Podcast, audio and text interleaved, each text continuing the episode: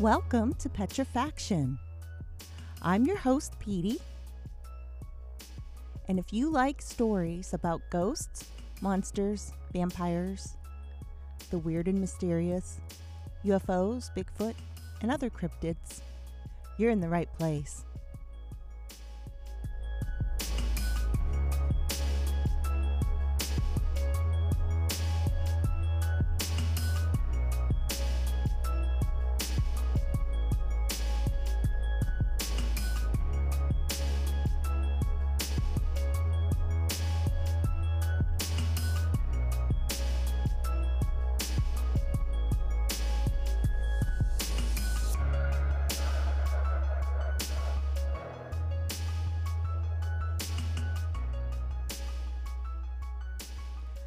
Sit back, relax, and enjoy the show. And remember, friends, be prepared to be petrified.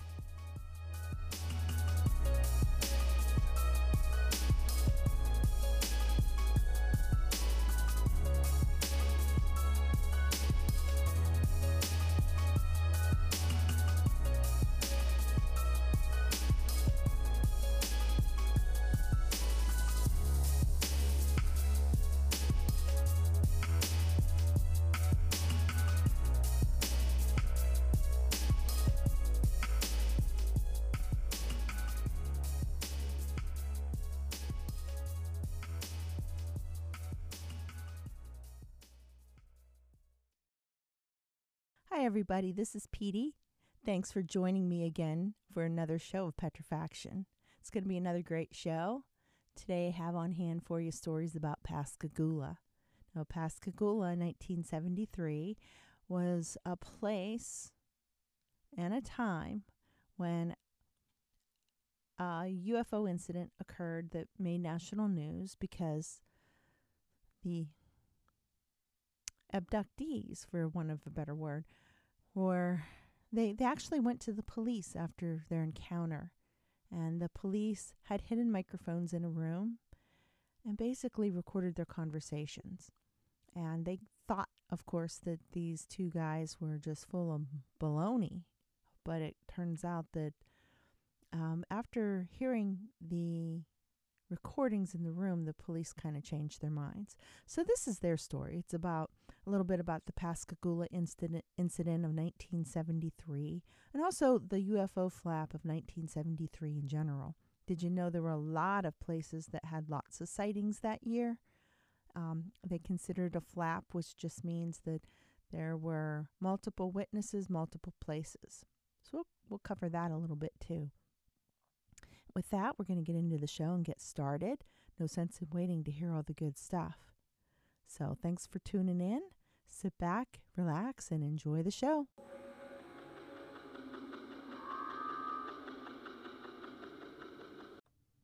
For you, those of you not really familiar with the Pascagoula abduction, it occurred October 11th, 1973, and it involved two men, a 19-year-old Calvin Parker and a 42-year-old Charles Hickson. Now, Parker and Hickson were working together, so they were co-workers, but before becoming co-workers, which had only happened literally that week, the two were actually acquainted. Mr. Hickson was very good friends with Parker's father, and Mr. Parker was friends with Mr. Hickson's son. And in fact, Mr. Hickson helped get Parker a position working and helped him start his career because Mr. Parker was getting married shortly, and his goal was to be able to support his wife and have a family shortly. Mr. Parker was staying with Mr. Hickson, and after work, being in Mississippi near the Pascagoula River, they just decided they were going to go out and just enjoy the evening for a few hours before they had to go to bed and, get up and start the workday again. What happened was while they were out fishing, they heard a buzzing noise behind them, and the men turned and were terrified to see a 10-foot wide, 8-foot high, glowing, egg-shaped object with blue lights hovering just above the ground about 40 feet from the riverbank where they were fishing. The men were frozen with fright. They watched a door appear in the object, and three strange beings floated out just above the river towards them.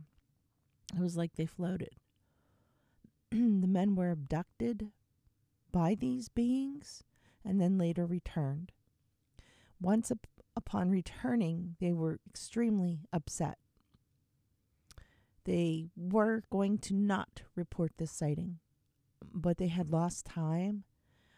They kind of did remember being taken anyway, so it wasn't like they didn't know what happened. They knew they were taken. And they were freaking out. So they decided in the end, after calming themselves with some drinks, they went to the police. And the police, of course, didn't believe them. One of the cornerstones of the case is that the police, after interviewing them both separately for a few hours, they put them in a room together and recorded a private conversation. Now, Parker and Hickson had no idea they were being recorded, and the things they had said in this room with no one else present except a hidden tape recorder basically backed up their story. Then they would have no reason to lie while they were in this room. They would have no reason to believe they were being taped. So it just kind of bolstered what they said. And also, the police contacted the Air Force Base near them and actually had the men tested for radiation and different things. And whether or not the police believed their story, I don't know. But the fact they took them to an Air Force Base and the Air Force Base agreed to do testing on them for radiation kind of is suggestive to me that something really did happen with them. So that's a nutshell, real quick review of what happened with Pascagoula. There are several books and movies regarding it. If you're interested in that and finding out more, I do encourage you to look that up and take a peek at it. Back in 1973, the world experienced what is now referred to as a UFO flap. Many nations. It wasn't just a U.S. thing, although a plenty amount of sightings occurred in the United States, but the flap itself was worldwide.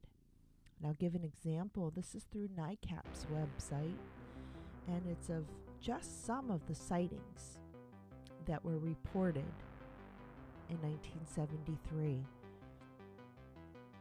And just to throw it out there, on October 11th of 1973, it was the abduction that came from Mississippi, the Pascagoula abduction, and that was the Parker Hickson abduction, which is quite well known in UFO fields. So that took place in 1973.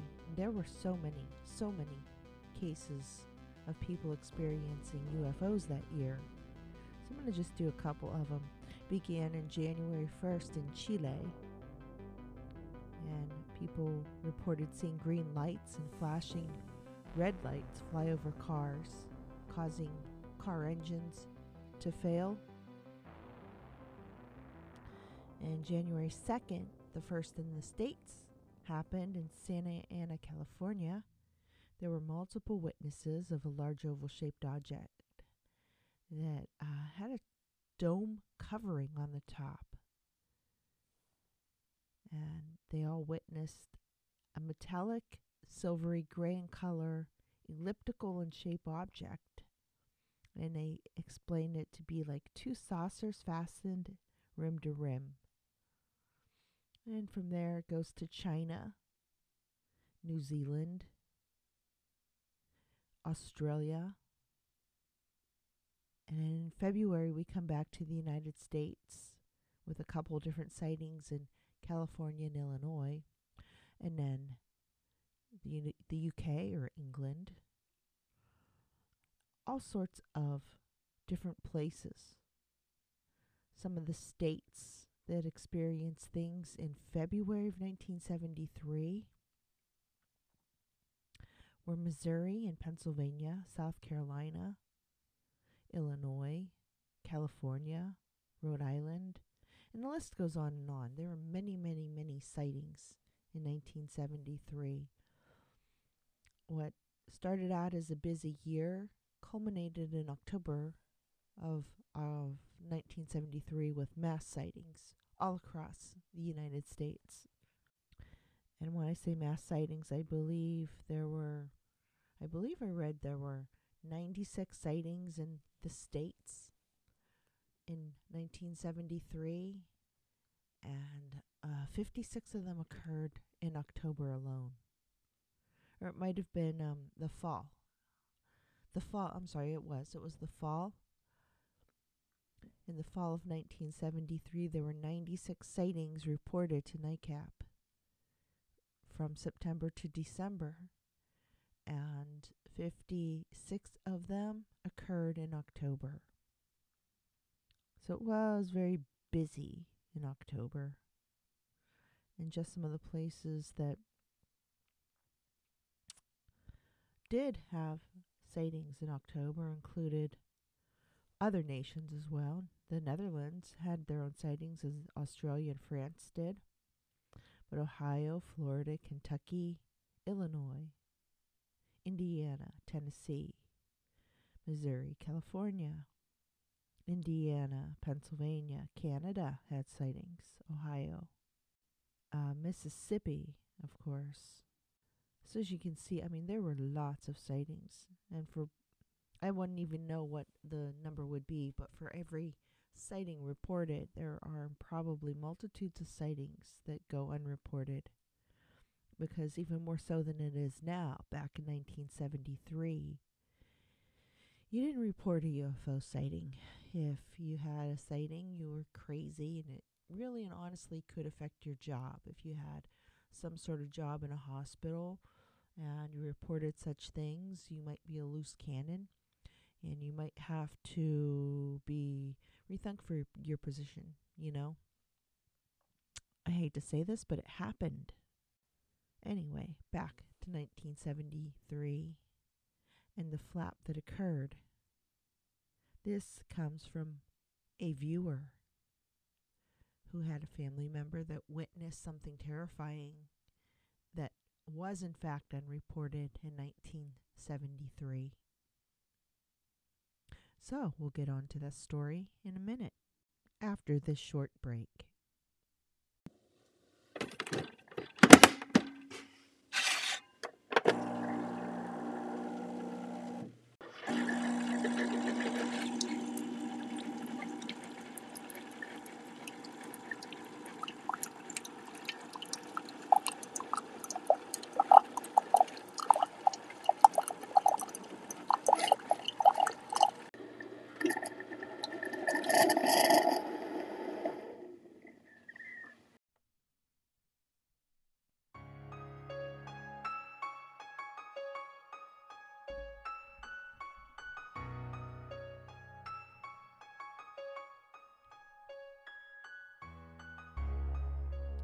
In 1973, the United States was experiencing what has been referred to as a UFO flap.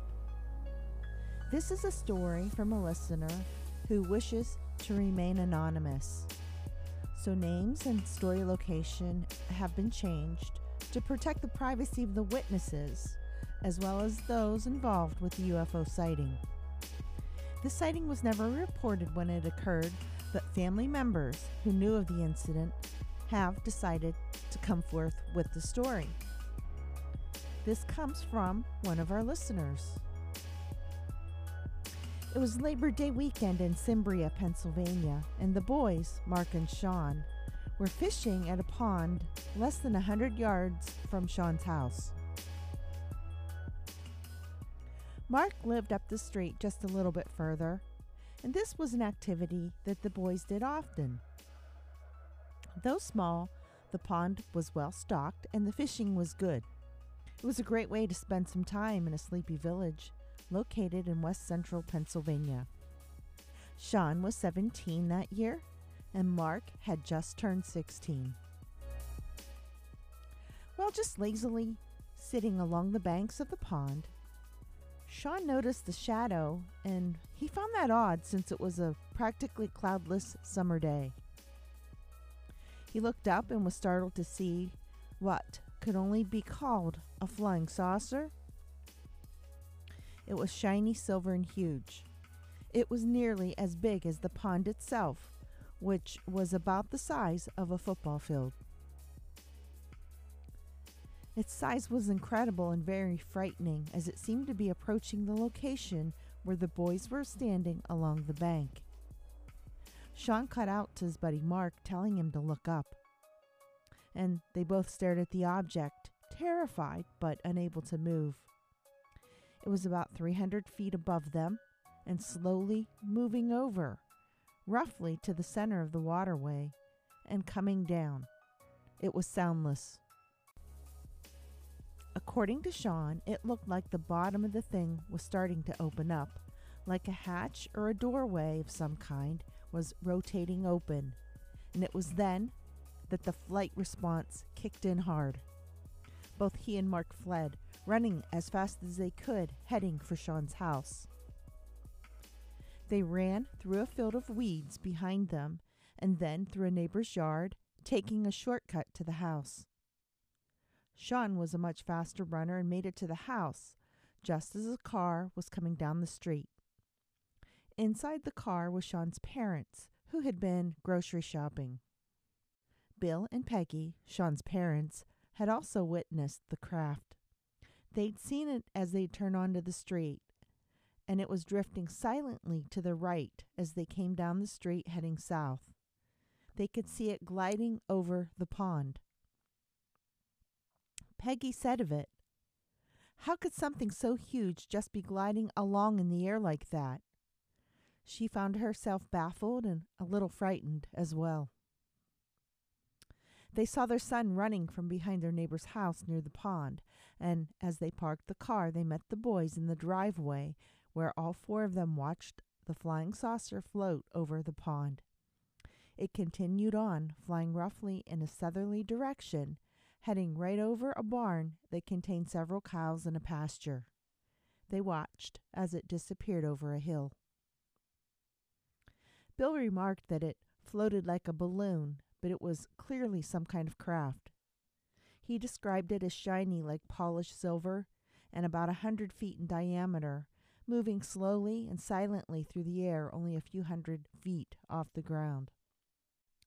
Sean and Mark told Peggy and Bill about how it looked like it was going to open up, and they asked them what it was trying to do. Nobody had an answer, but it scared the boys badly. Sean told his parents he'd been afraid it was going to snatch him up when he saw the bottom of it start to open. He felt sure it was going to take them, and that was when he ran. Sean had horrible nightmares about this thing for weeks to come, and after a few short conversations with his parents, he refused to speak of the incident again. This story comes from Shelley W., Sean's sister, who knew of the story from it being told by her mother, Peggy, who also witnessed the UFO. Sean never spoke of it to Shelley, but she recalled that frequently that fall, Sean would have nightmares and scream in his sleep.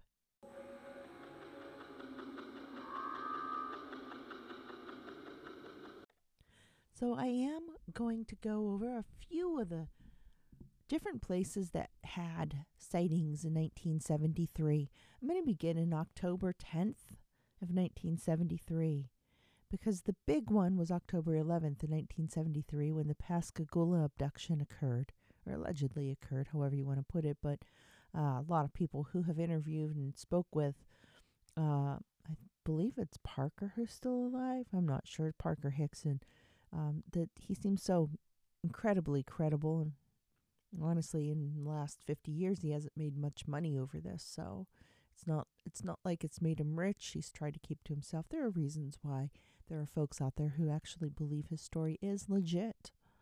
So,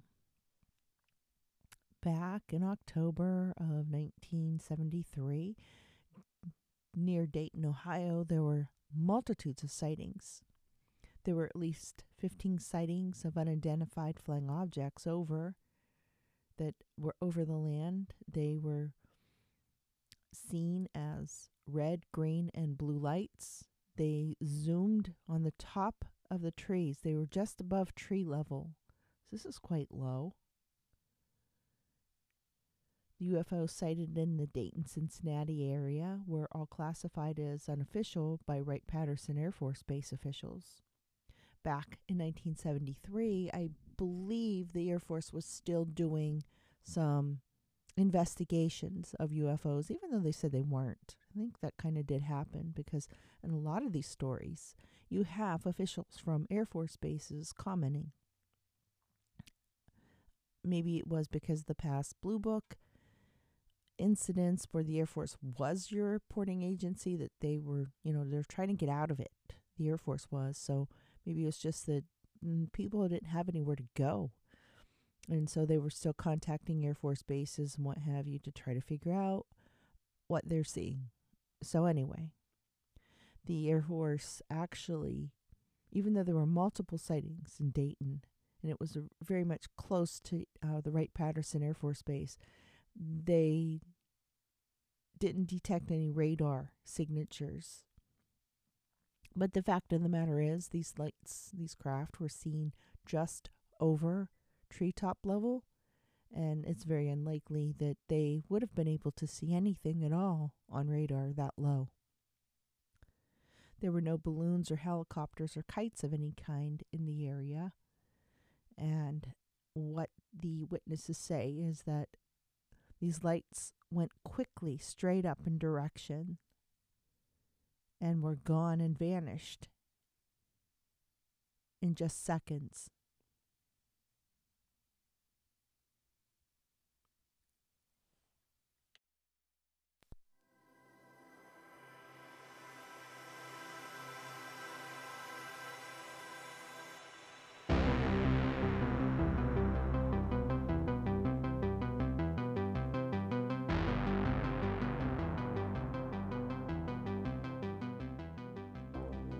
That's all for today's podcast.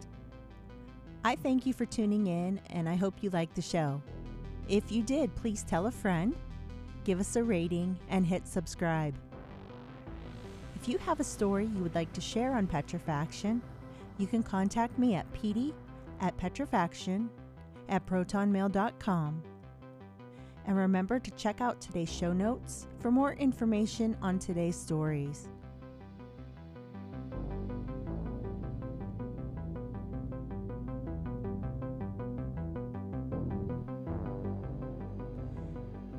Please return next time to hear more stories. And friends, be prepared to be petrified.